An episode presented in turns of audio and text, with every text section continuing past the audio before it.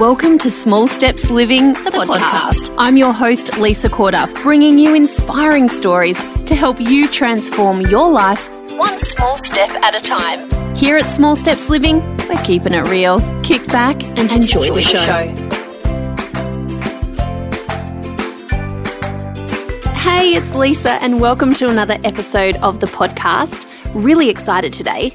Do I say that every time? I think so. But today I am because I've got something super exciting to share with you uh, that I will let you know about at the end. But I'm talking about a topic that I'm slightly obsessed with at the moment, and that is decluttering.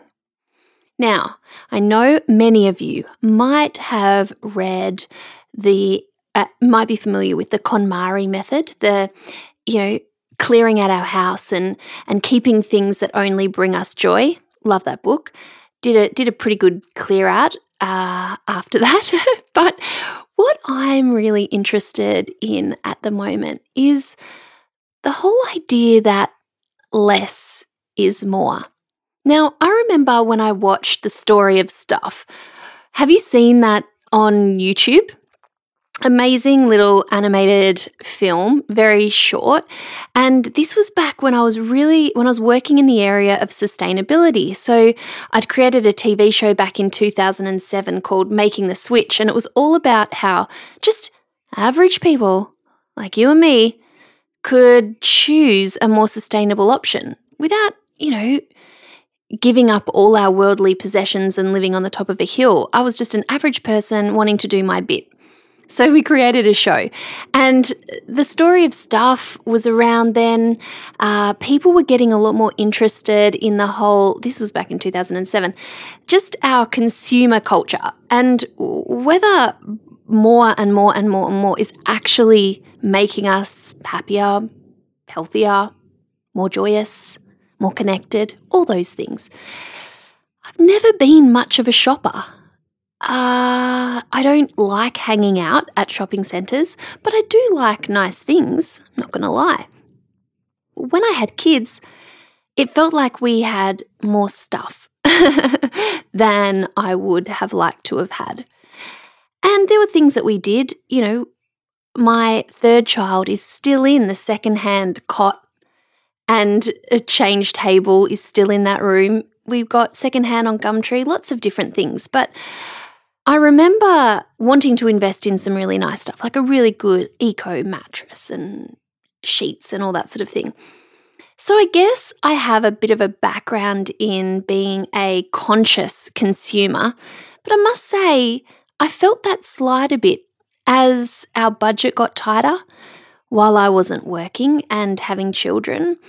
And there just wasn't the extra cash for the nice things. So we were just sort of making do. And it's something that plays on my mind all the time. And I have a husband who has a policy of one thing in, one thing out. He doesn't like more things in our house. So this has been an issue that's percolated for a long time. And then I watched The Minimalists, the documentary on Netflix. And suddenly all these things were clicking into place. And I realized that a lot of the clutter in my life, while we don't have an overly cluttered house, a lot of the clutter is in my head. And I've been thinking about social media. And, you know, with an online business, I must say it's really hard to draw a line between work and play these days and being switched on and being switched off and putting boundaries around our time so we can just be doing one thing. And I've realized as a mother that being able to segment my time like that, being able to be present in each moment. If I'm working, I'm really working. And if I'm with my kids, I'm really with my kids. That has become one of my highest priorities. And it's a practice. And what I've realized is there are constant distractions pulling me away from that present moment. There's also constant clutter that's hiding in the weirdest places in my house that just make my days not flow as smoothly as they could. So I'm looking around now. I'm looking around to declutter my mind, my space, so that I can actually get on with the important things. Because sometimes it feels like, you know, I posted on Facebook a few weeks ago, my kid said to me, What? Is it Friday already? Because we have movie nights on Friday night. And I said, Yeah, mate, whoa, it really is. Even he feels like the weeks are going fast. And I just kind of have this feeling that if we don't put the brakes on, stop for a minute, declutter some of this noise, then we're just going to move basically just unconsciously through our lives.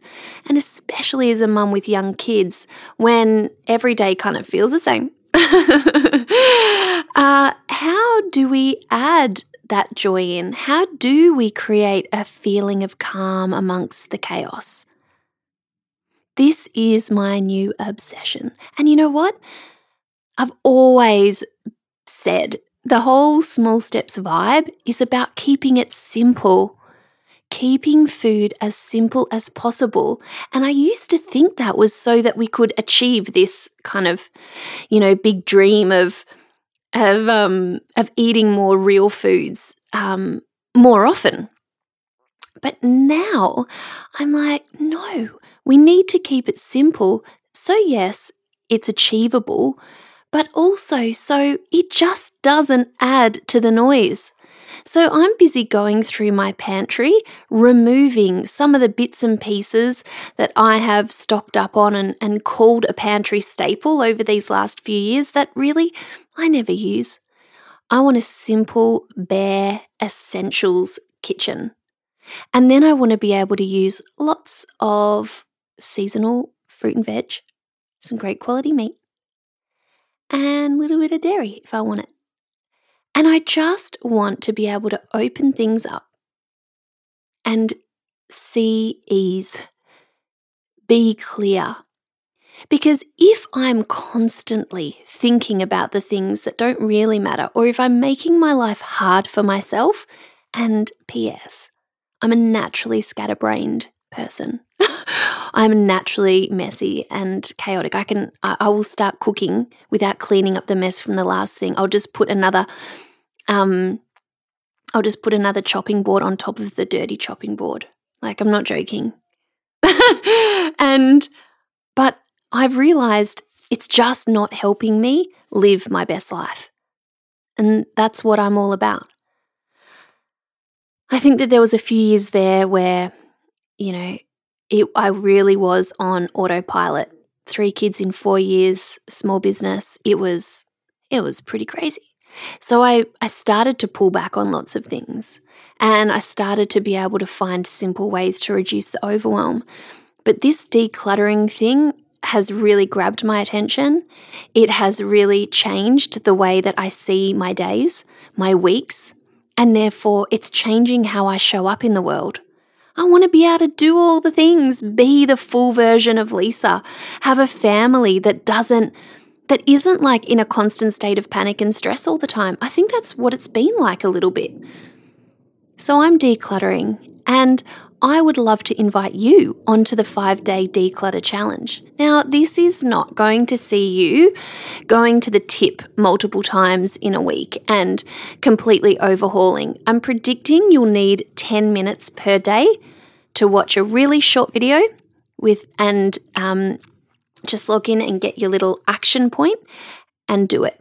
10 minutes, 15 max in five days. And you'll be surprised the places that I will point you to declutter. Because what I'm finding is I don't really prioritize my own clutter. I, I often think about the toy room. I think about the kids' rooms. I'm constantly going through their cupboards because they grow out of clothes. I'm constantly replacing it. But what about me? What about my space, my room? What about my makeup drawer? what about all of those little places? Like, where are we complicating our lives unnecessarily? How can we strip it right back? Less is so much more when our brains are completely overloaded. And you know what? A big part of this is that um, podcast I did recently with Alison Davies. If you haven't listened to that, please go and listen to it.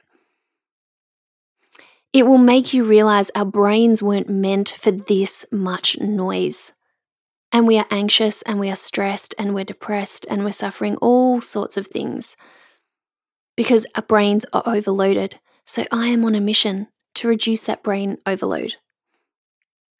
I'm on a mission to just give my senses a little bit less. and I really would love you to enjoy me because my driving goal in this world is to work out how I can best serve the world, what I'm here for, how I can be the best mom, how I can move through my day without anxiety, without adrenaline, how I can create time and space to do nothing.